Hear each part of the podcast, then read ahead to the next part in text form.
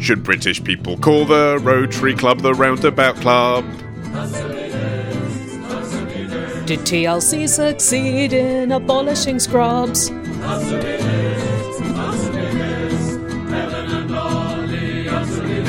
News you can use if you've been wondering how you can get some peafowl to decorate your property. And who hasn't? Here's peacock intel from Michael from New York and also Tasmania, who says about 15 years ago, my parents decided it'd be nice to own peacocks, not knowing at the time how early they make a terrible noise, nor how much they shit everywhere. I feel the same about children.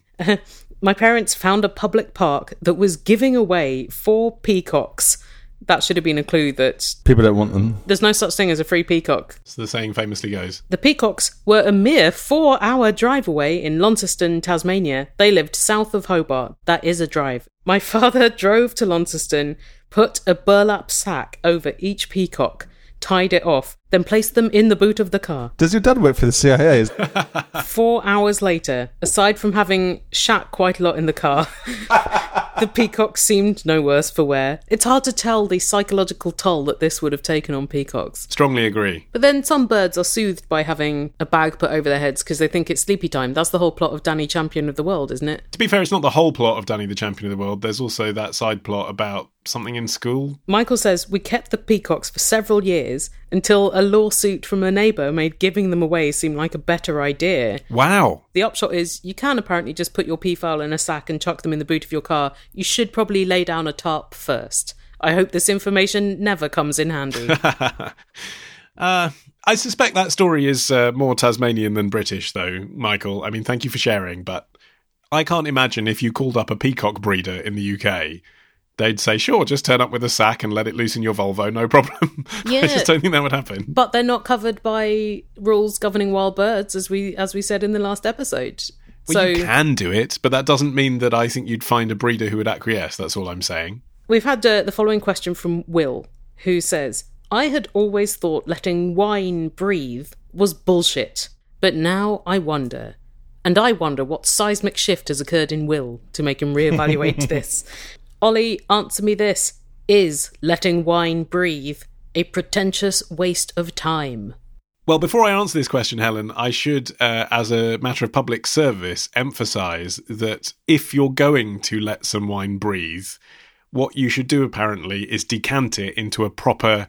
Well, I was going to say proper decanter. You probably don't have to buy a special thing, but certainly, you know, a jug or something, or even just the wine glasses you're going to put it in.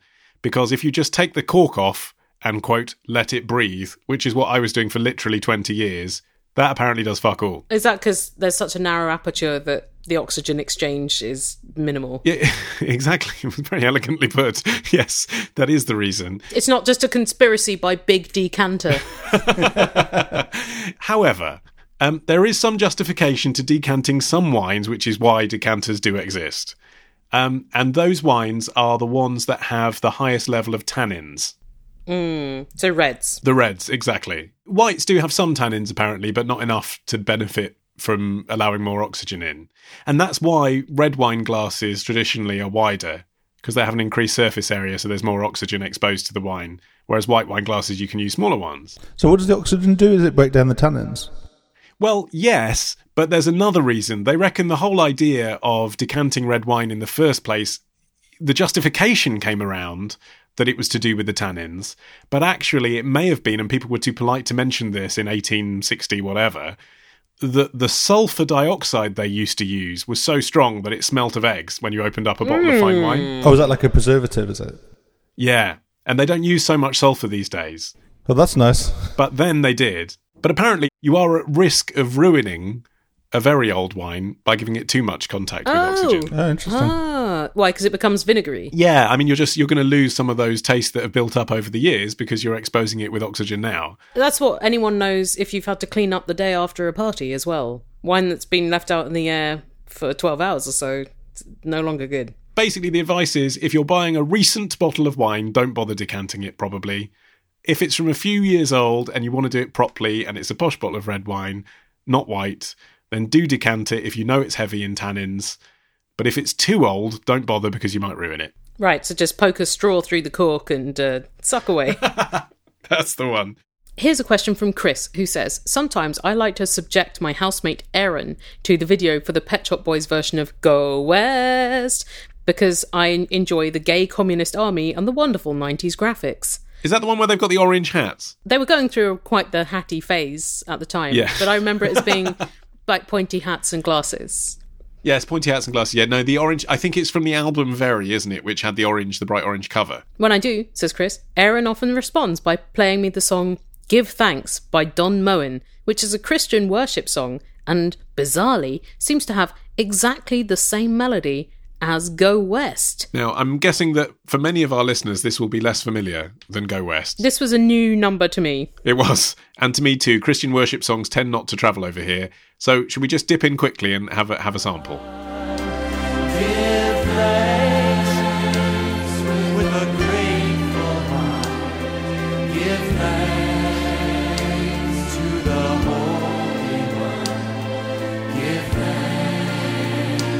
Thanks with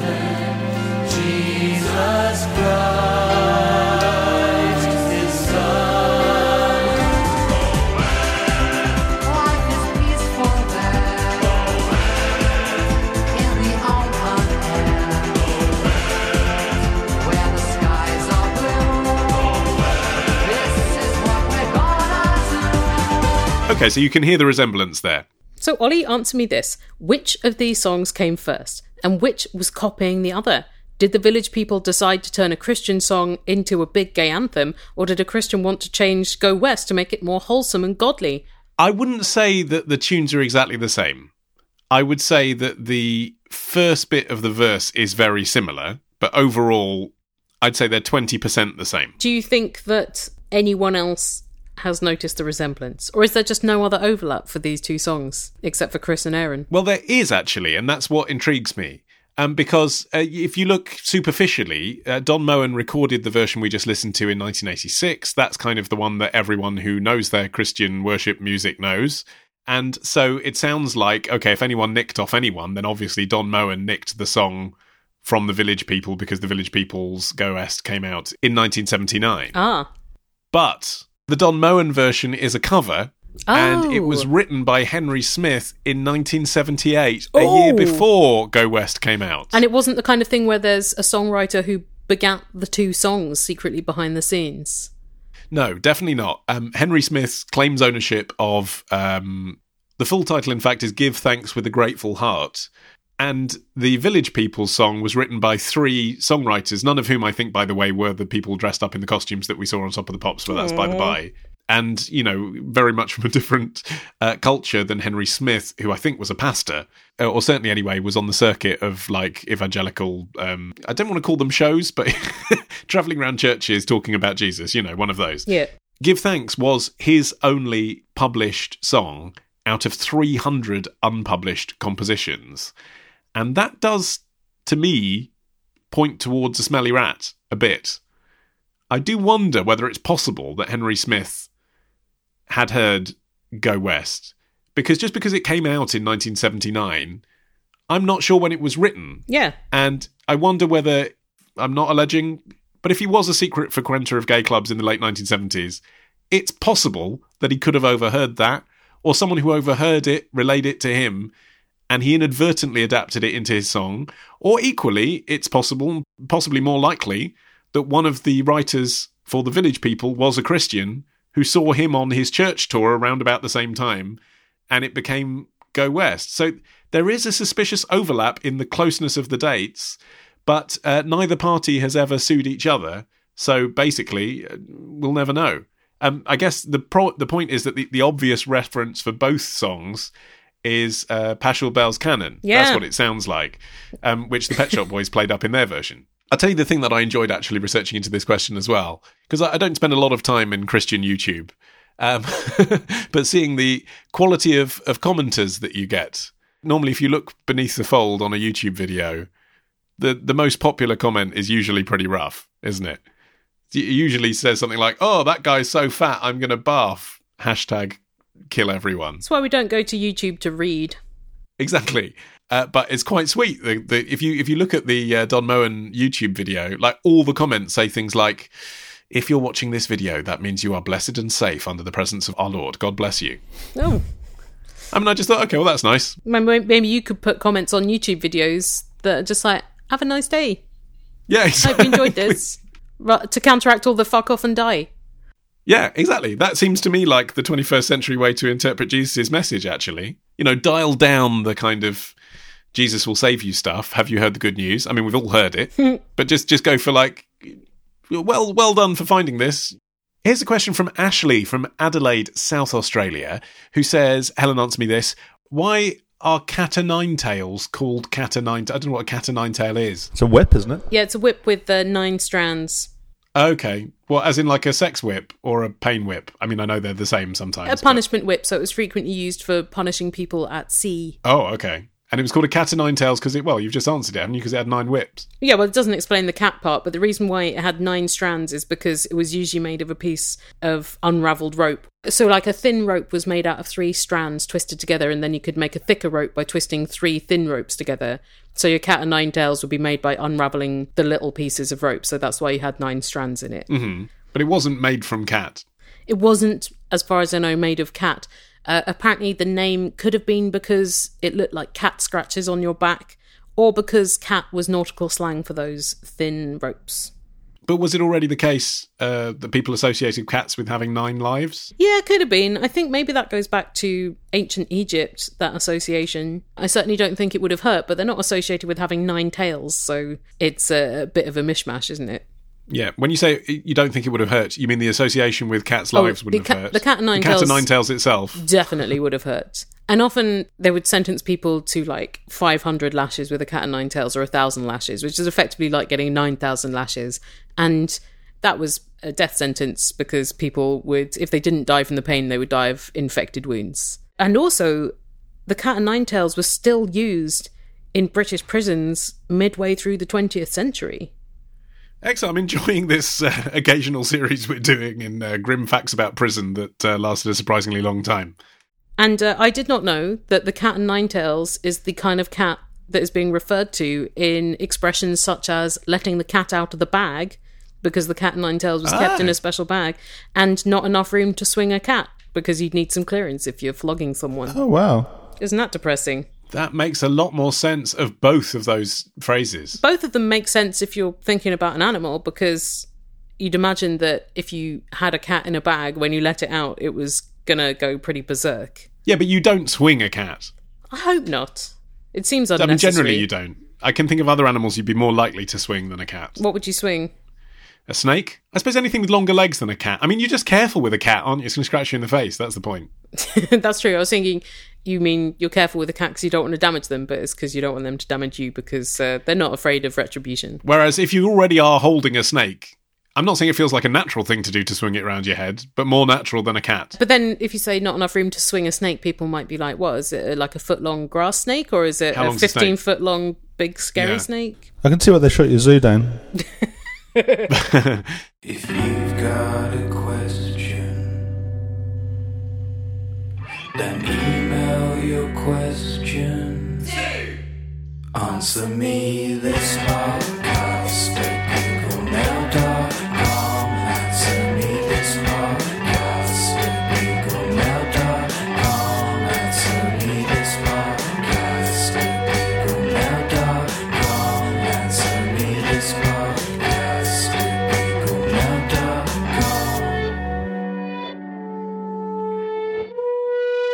was a cover of our email jingle by listener Ben and his girlfriend Alex. Ben says, Alex and I have tried and failed to make music together, or music that's good enough to leave the hard drive, except we did manage to finish and be proud of this cover of the Answer Me This email jingle. That's good enough, isn't it? I mean, it might not be the musical legacy you wanted to leave behind on this planet, but you've achieved something. You can't necessarily choose your legacy, can you? Exactly. Ben also makes music under the name Ban Summers. If you enjoyed that and want to check out more that's not uh, Answer Me This podcast at googlemail.com. I, it's, I love the fact that even in 2019, people are still recording any lyrical content that includes the words googlemail.com.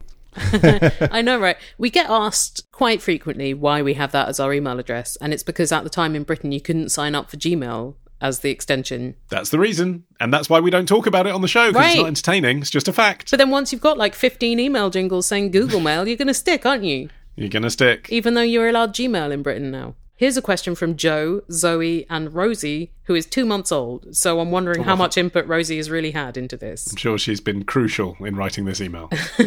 Challenge TV have recently started showing reruns of the only primetime show where you can watch people whacking the shit out of each other with a giant earbud Gladiators! is it the only one? um, well, I've not watched the revival of Blind Date with Paul O'Grady, but I assume so. It's just uh, cleaning each other's ears out. now, that would be a great dating show, wouldn't it? They've tried every other spin on it. Joe, Zoe, and Rosie tokenistically say it amazes us how they manage to fill the Birmingham National Indoor Arena every show. So we came to the conclusion they must record multiple episodes in a day with all the foam fingered friends and families sat in different parts of the arena to help fill it. Well, I mean, before we go any further, I disagree with the premise of this question, I think. Absolutely. I think And what you're saying is it wasn't go. big news to go and watch Gladiators in 1994. What the fuck else were people doing? Waiting for my mitzvah? Apart from that, what else was going on? There were four channels in this country. Only two of them would have potentially shown a show like Gladiators. And uh, it was on a Saturday night. Everyone watched it. Yep. All the gladiators were hotties. Why wouldn't you want to be there? It was free. Yeah, right? I'd never seen a foam finger until Gladiators.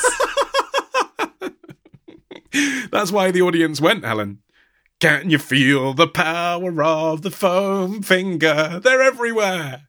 Although, fun fact about the US version of Gladiators, which was the original, in the first season, they didn't have much of an audience, so the set designer painted faces on plywood and put them around the arena and then dimmed the lights.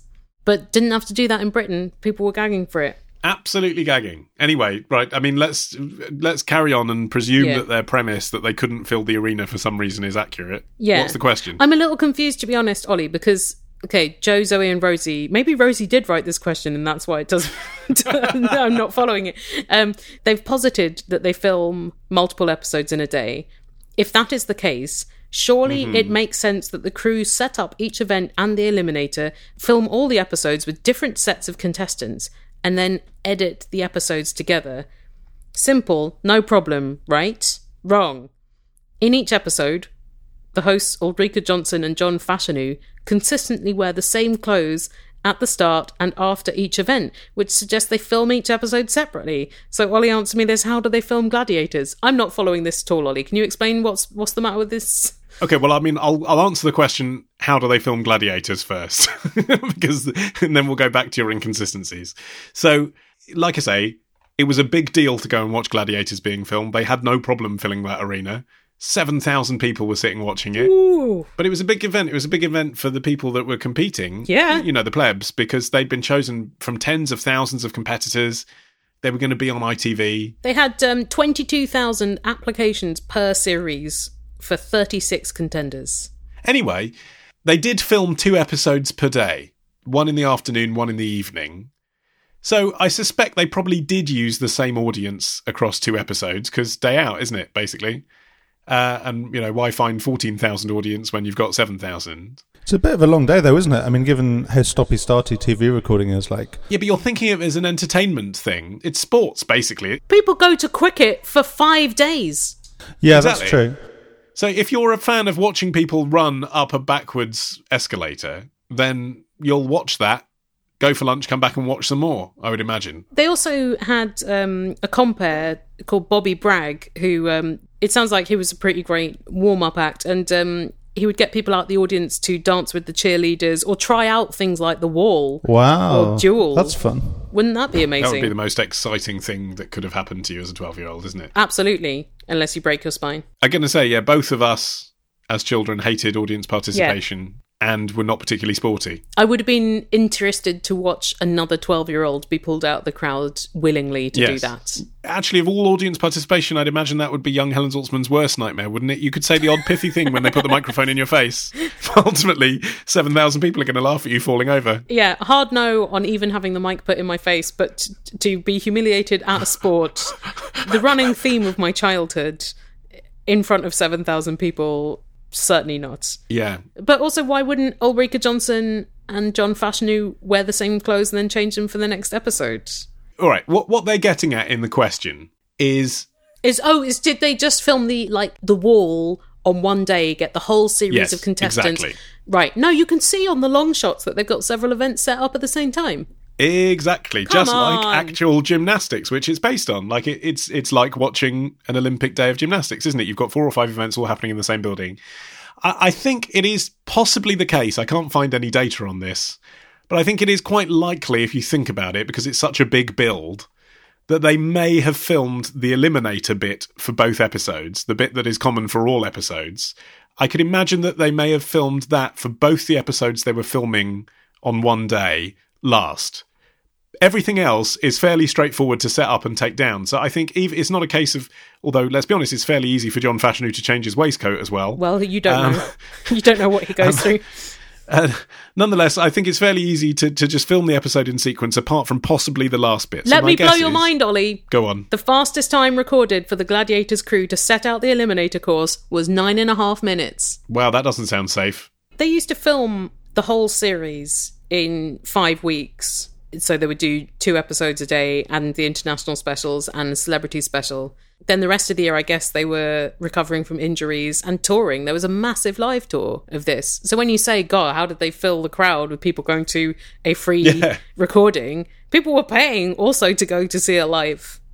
They did like 100 date tours. Wow. It's like the X Factor, isn't it? There was such a long waiting list to go and watch the thing live that there was just a built-in audience ready ready to get the tickets. I was interested to find that the original show was inspired by the 1987 Arnold Schwarzenegger film The Running Man, which I thought was a kind of dystopia thing. Is it the one where he gets sent to look after a kindergarten? He's the he's the PE teacher. I was interested to read about the origins of um, American gladiators that begat the British gladiators, which I think apparently was more popular and higher budget, the British version, which is often not the case. yeah, I think it's fair to say almost always not the case. In the mid 80s, an Elvis impersonator named John Ferraro and an ironworker named Dan Carr put on a fundraiser for people in the town of Erie, Pennsylvania, in a high school gym. And it was their rethinking of the ancient Roman Colosseum. And it worked as a fundraiser because 5,000 people showed up. Bloody hell! Yeah. And he filmed it and then tried to sell it as a scripted TV series, so as a fictional one. What an American approach. Right. I mean, all round, dream big. Let's Yeah. recreate the Colosseum in Erie, Pennsylvania. Yeah. Then let's sell it as a TV format. I mean, no one organising a summer fete in a secondary school in Britain thinks like that. Right. Well, we had tug of war at school fetes, didn't we? Sure. But no one said, let's sell this. Let's sell this to ITV. Yeah. Right. That's yeah. Britain's just not thinking coconut shy. That could be Yeah. prime time entertainment. And eventually, someone was like, you know what? Not not a script. Just make it kind of like um, sport. I think what's great about it is the budget that was available to be poured into a TV format in the knowledge that there was nothing else. I mean, this basically it went into the Baywatch slot, didn't it? So it was basically like like Baywatch for 13 year olds, but also for their pervy parents watching the people in, in Lycra and spandex. So they knew they had a win. And I think also the element of having members of the public that was interesting, right? Because then you know you've really got some skin in the game as the audience. You can put yourself in that person's shoes. Also, quite a lot of the gladiators were people that had auditioned to be competitors, and then they often had gladiator shortages because of injuries, so they would uh, bring them in to be gladiators. gladiator shortages. the ambition and the scale of the funding of the production is the thing that you look back on now and you just think there's such a paucity of that. Not not hmm. on, you know, Amazon and Netflix and stuff, but on, on ITV. They just hmm. don't have those kinds of budgets to do that kind of huge statement show now unless they absolutely know it's a bona fide hit. Like now, if someone said, let's do these sort of gymnastic games as primetime television, the way it would end up is being like fucking tipping point. Like someone would say, no, let's do a daytime quiz where we literally get a shopping mall escalator and someone has to run up it, and that's a half hour show that's on every day, and you can win three grand. That would be the limit of the imagination on it now. No, because they had several years of total wipeout, which is sort of like gladiators, but without the gladiators. Yeah, yeah, yeah, but that required someone, an American conglomerate, to set that up in another country, and then the BBC just bought a version of it. And bring on But the to wall. actually create it in Britain, Yeah. I just don't think it would happen. America also has this show that, that is, is called something like America's Next Top Ninja, which um, is like Total Wipeout that takes itself a lot more seriously. Hyper masculine. It's it's filmed in the darkness. Everything is like very kind of shiny and uh, Things are on fire. it's sort of like if Batman set up the Total Wipeout course, but it is like the Gladiators Eliminator Challenge again, and that seems like a big deal. Only so many ideas in the world, I guess. I bet they're reviving it again. I know they revived Gladiators about ten years ago for Sky, and it lasted a couple of series. it never works on Sky, does it? There's no, point. It needs to be cheesier than that. They try and make it a bit cool. I mean, all these years later, it ex- it, I find it extraordinary that it, my entire life, no one's worked out what Sky One is for, apart from The Simpsons. gosh, People still don't know. I, like, if you'd have said to me in 2005, by 2019, will we know what Sky One is for? you're going to have to come up with an answer because sometime Harvey's going to be old enough to say, "Daddy, what is Sky One for?" What do you do when you want to drown out your incessant interior monologue? Sing opera loudly, try pneumatic drilling, or bash your head against a log. Or go to answermethispodcast.com slash audible and get a free trial to download Miranda Hart or Louis Theroux or Hunger Games or Jeremy Kyle. That sounds preferable.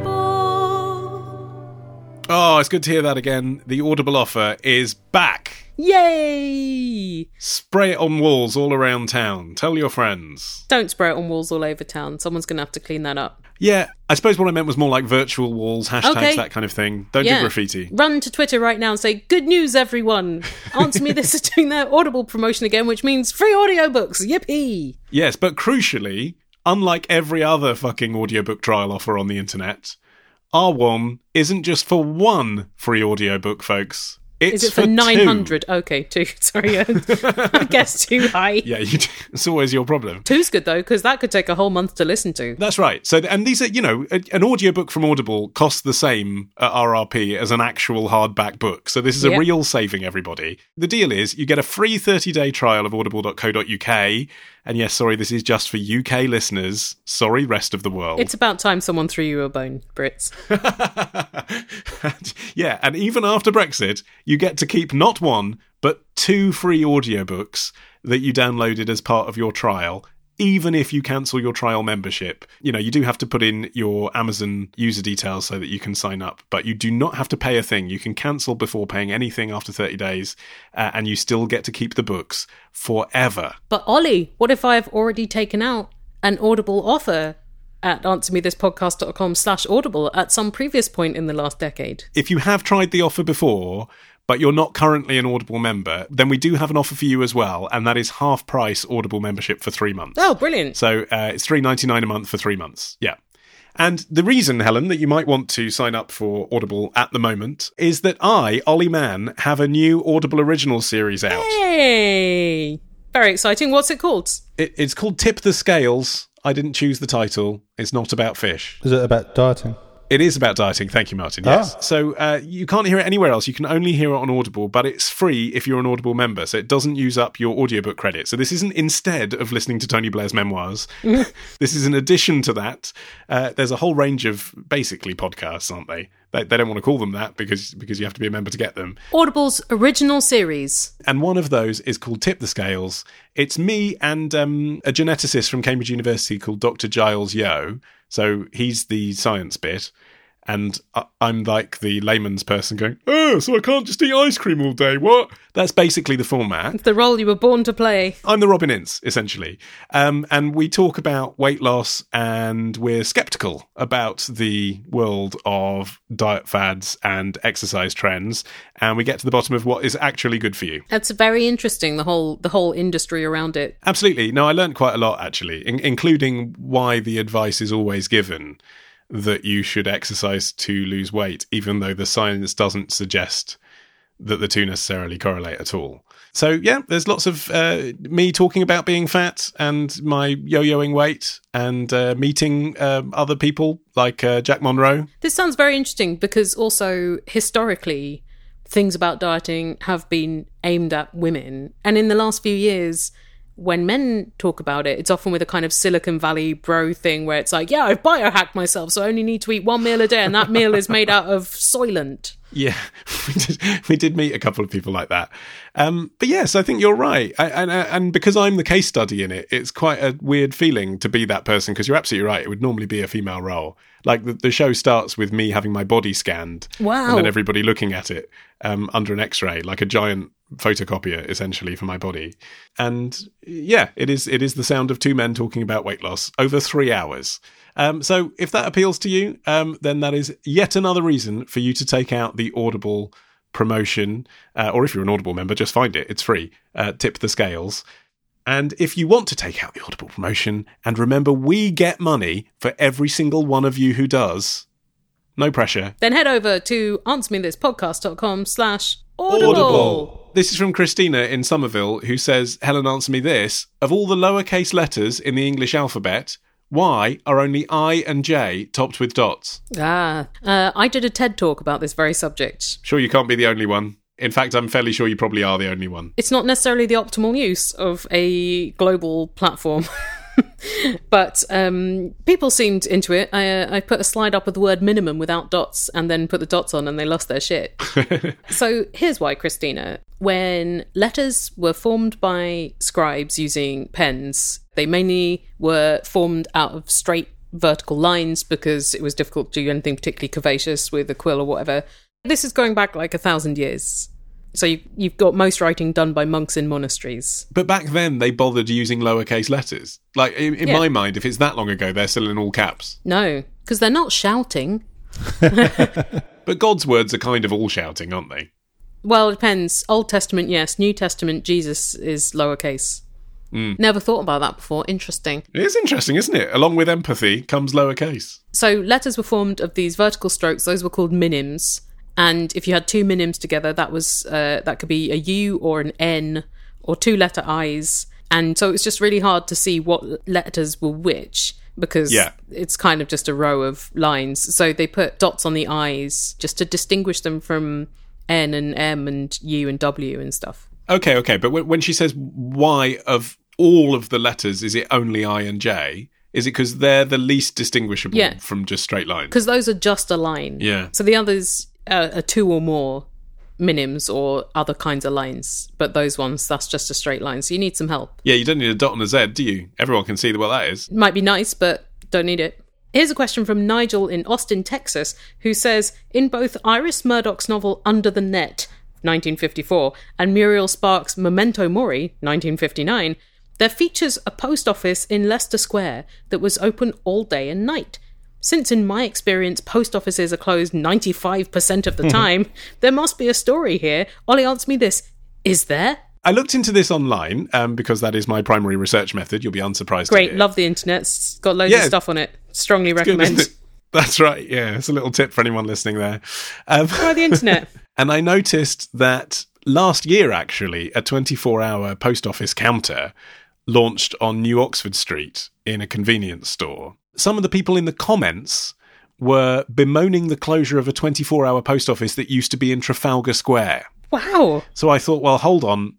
Has Nigel, being in Austin, Texas, long way from the West End, has he confused Leicester Square for Trafalgar Square? Easy mistake to make because um, it seems really quite recently there was a much loved branch of the post office in Trafalgar Square, you know, a proper one with rolls of bubble wrap and red sofas and stuff, not a counter in a newsagent's, which is basically what this new 24 hour one is, which is why they were upset.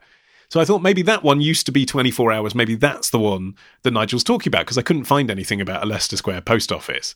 But, Helen, then I found the following exchange from the parliamentary record Hansard from the 31st of May 1949. Lord Gifford proposed a motion in the House of Lords to ask His Majesty's government whether they will arrange for a later collection from the all-night post office at Leicester Square than 6:30 p.m. so as to improve the postal facilities for the public in the West End of London. I mean, it's worth bearing in mind that the Postmaster General was a a government role at this point. Mm-hmm. The Minister of State for Colonial Affairs then replied, My Lords, the question of a later collection from the Leicester Square Post Office is being considered by my right honourable friend the Postmaster General, who will inform the noble Lord in the near future of his decision. And then uh, Lord Hawke chipped in, somewhat snidely, I feel, uh, saying, uh, My lords, arising out of that, will His Majesty's government guarantee to pay as much attention to the needs of the consumers in this matter as they do to those of the post office employees? Wow. I think we know where Lord Hawke was coming from politically. Yep. So, um, yeah, it was a, it was uh, obviously a novel thing at the end of the 1940s if it was being discussed in the House of Lords. This thing in Leicester Square. So there you are. No surprise that it made its way into two novels. And so, uh, what I'm interpreting from that is that probably as part of rebuilding London after the Blitz, you know, it was decimated by the war. Um, it wanted to be a dynamic international city. I think the reason that this move by the Postmaster General to have a 24 hour post office was symbolic of London being a progressive, positive, modern city. Well, also, people were dependent on the post then and many decades after that. Which is why there was this now defunct minister role of Postmaster General in government, which, by the way, is, is not my favourite now defunct minister. Uh, I prefer Keeper of the King's Conscience. Oh, what happened to that role? Uh, it became Lord Chancellor, so it still exists, Oh, Wow. amazingly. That seems like a different job. Yeah, exactly. I agree. I think Keeper of the King's Conscience possibly never did their job as described, which is why it got phased out. Um, and then, anyway, believe it or not, by digging around more for terms of Postmaster General on Hansard, I did then find also a parliamentary question to the Postmaster General in 1947 asking whether he would consider extending the opening hours everywhere else because of the long queues that had been forming at Leicester Square. So it was obviously a bit of a sensation. So I think it was that the this this idea, this concept was um, something that that moved people. Huh. And I guess it was a laugh, wasn't it? Going along at two o'clock in the morning to post a package. Wasn't anything else to do in London. Yeah, well, um, I, I assume that if you were in a business that ran during the night, it could be quite expedient to be able to do that at two in the morning. Also, it's a, like it's, some, it's a place to meet people. I mean, in a way, when you think about it, pre-internet chat rooms, you know, maybe a late night post office was the 1947 equivalent of being on Snapchat.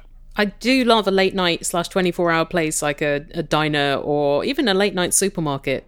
Me too, although I used to work overnights and I used to clock off at 4 a.m. In Leicester Square itself.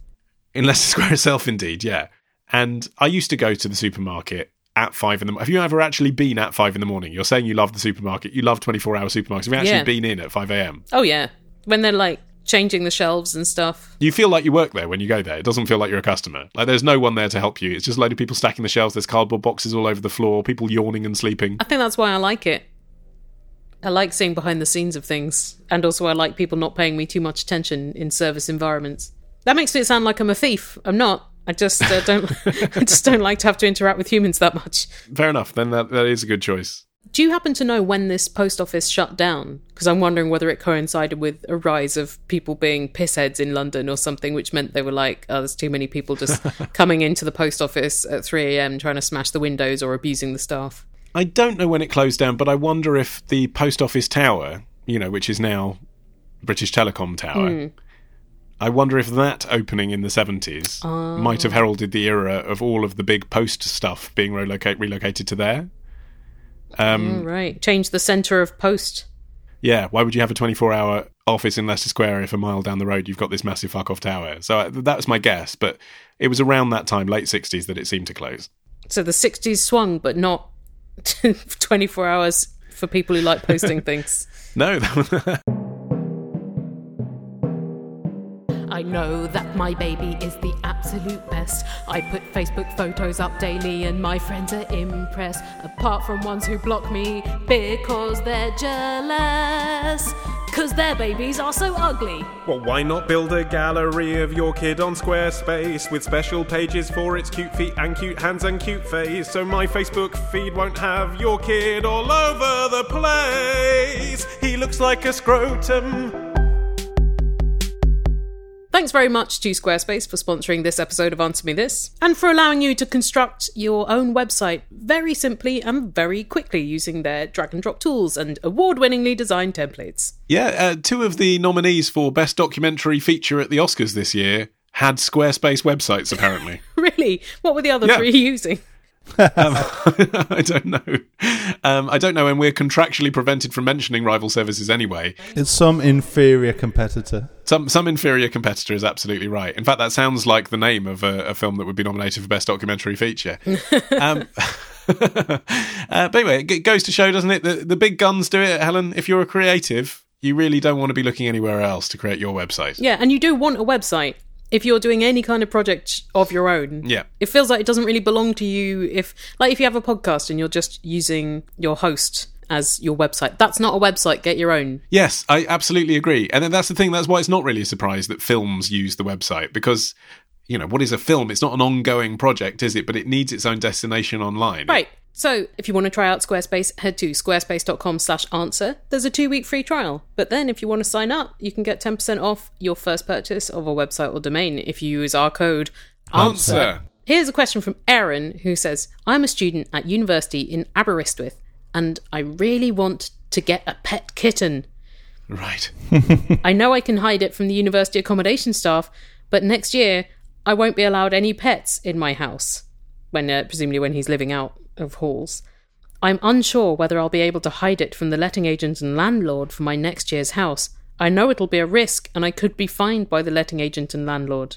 Well, everyone would lose their deposit, so uh, that would suck. Yeah. So, Ollie, answer me this: Is it worth risking getting a kitten now, or should I wait another year and a half? Well, first of all, I'm not sure you can convincingly hide it from the university accommodation staff this year. No, Uh, You seem very confident that you can. Where's it going to shit? What if it tears up the carpet? What if it makes a load of noise? Aaron, why have you got a litter tray in your room? Yeah, exactly. Just, I like the look. That's also a health risk for you. Uh, you know, I mean, you can live next to a cat that's crapping in the same room as you, but especially if you're trying to hide it, um, it's maybe not a good idea. It's a lot of responsibility as well. It is. Like, you can't go away. Or you have to get someone else to be complicit in looking after the cat. And actually, I also disagree with your premise that it would be worse somehow to be uncovered by the letting agent and landlord next year. I mean, as Helen says, yes, you could lose your deposit. That would be bad. But actually, I think it'd be far worse getting discovered by the university if they took their terms and conditions seriously and kicked you off your course. That would be far worse than being discovered by the letting agent, wouldn't it? The implications could be much bigger. They might not kick you off your course, but they might kick you out of halls, which would land you in the same problem of having to find accommodation that will accept your cat. Yes, and unsubsidized accommodation. You may not have the budget for that, so thereby Exactly. effectively kicking you off your course. So I'm going to say something that you're not going to like here, Aaron. I'm sorry. I know you've asked the cat guy. you probably wanted me to tell you that you should get a cat and how to do it. Yes, move heaven and earth. Yeah, exactly. I think, honestly, even taking all your specific circumstances out of the equation, if you're moving regularly, you shouldn't have a cat anyway. Cats don't like it. No. They're, they're territorial. The only way around that, and it's really weird, is to make you the territory, like street cat named Bob. But then you're definitely not going to keep it quiet around campus, are you? If you're walking around with a cat climbing on your back. so the cat is going to want to be attached to a property of some description. If you keep moving him or her around, that's going to be disturbing to the cat.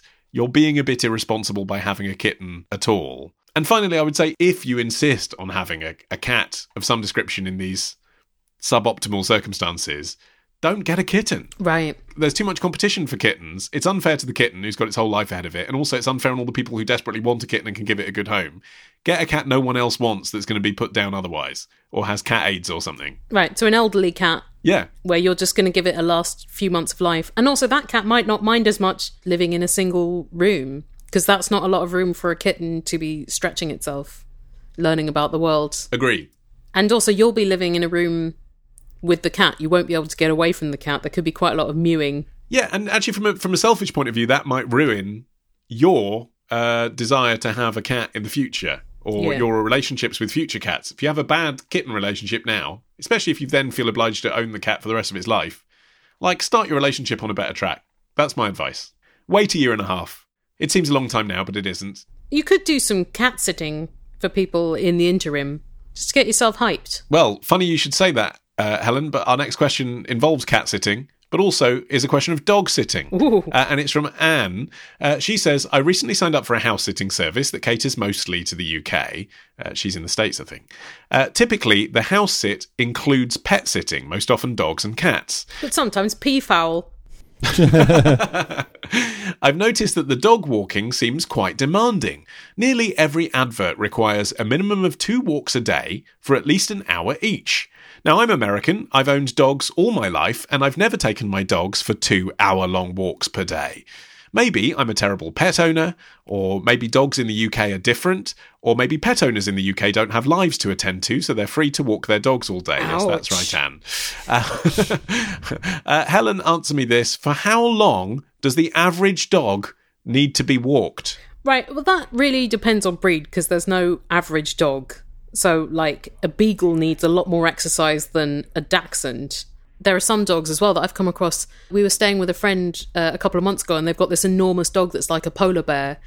And um, they were like, he doesn't walk at all because it's basically so exhausting just to be such a big dog that he just lies in the garden all the time. So I think the range is usually 20 to 30 minutes for a really small dog or an old dog, up to two hours for something very active. But I grew up with Labradors. You say there's no average dog.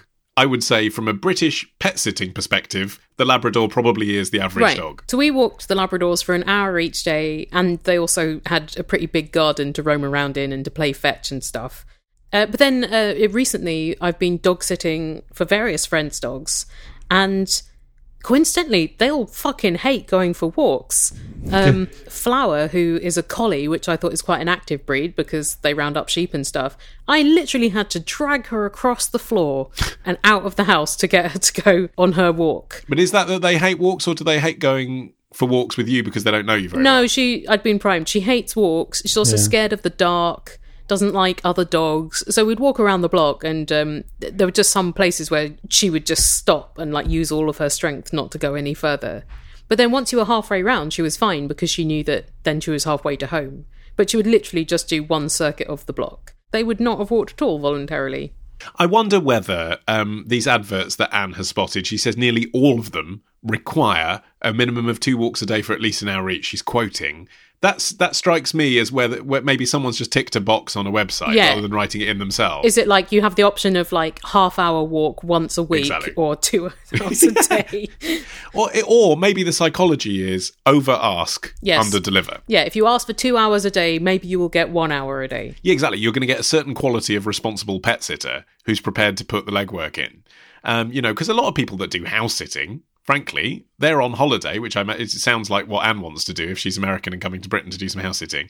Maybe, you know, people are concerned this person can be using my house, sitting around watching Netflix on my dime. Is not emotionally invested in my dog. Exactly. I want someone who's prepared to walk them for two hours a day, and then if they get an hour a day, then that's good enough. Well, that brings us to the end of this episode of Answer Me This. If uh, you have a question for us, then you can record yourself saying it in a voice memo, or you can send us an email. Our contact details are on our website, AnswerMeThisPodcast.com. and listen to our other work. My show, The Allusionist, just put out a very entertaining episode about an amazing prank in 1992 that, if you were into grunge music or pranks, you will enjoy immensely. That's at theallusionist.org. Oh, and Martin did some excellent fake grunge music for it. Thank you. Yeah, I did. Martin, promote yourself. I am in the middle of a year of songs, 40 songs in a year, uh, and you can hear that at palebirdmusic.com. It's called The Year of the Bird. It's like, it's like Martin's musical diary of his gap year, but the gap year that he took at the age of 40. Uh, and remember as well to check out my new six part Audible Originals audio series, Tip the Scales. Uh, you can only get that from Audible, but it is free if you're an Audible member. And remember, if you're not one of those, you can become one using our 30 day free trial at answermethispodcast.com slash audible. And if you want to listen to the first 200 episodes of Answer Me This, they are available at answermethisstore.com and on Amazon and Apple. And halfway through each month, we put out a retro Answer Me This in your feeds, available for a month only. So uh, do come back for that. But more importantly, there will be an all fresh, all new episode of Answer Me This on the first Thursday of April. Join us then. Bye. Bye.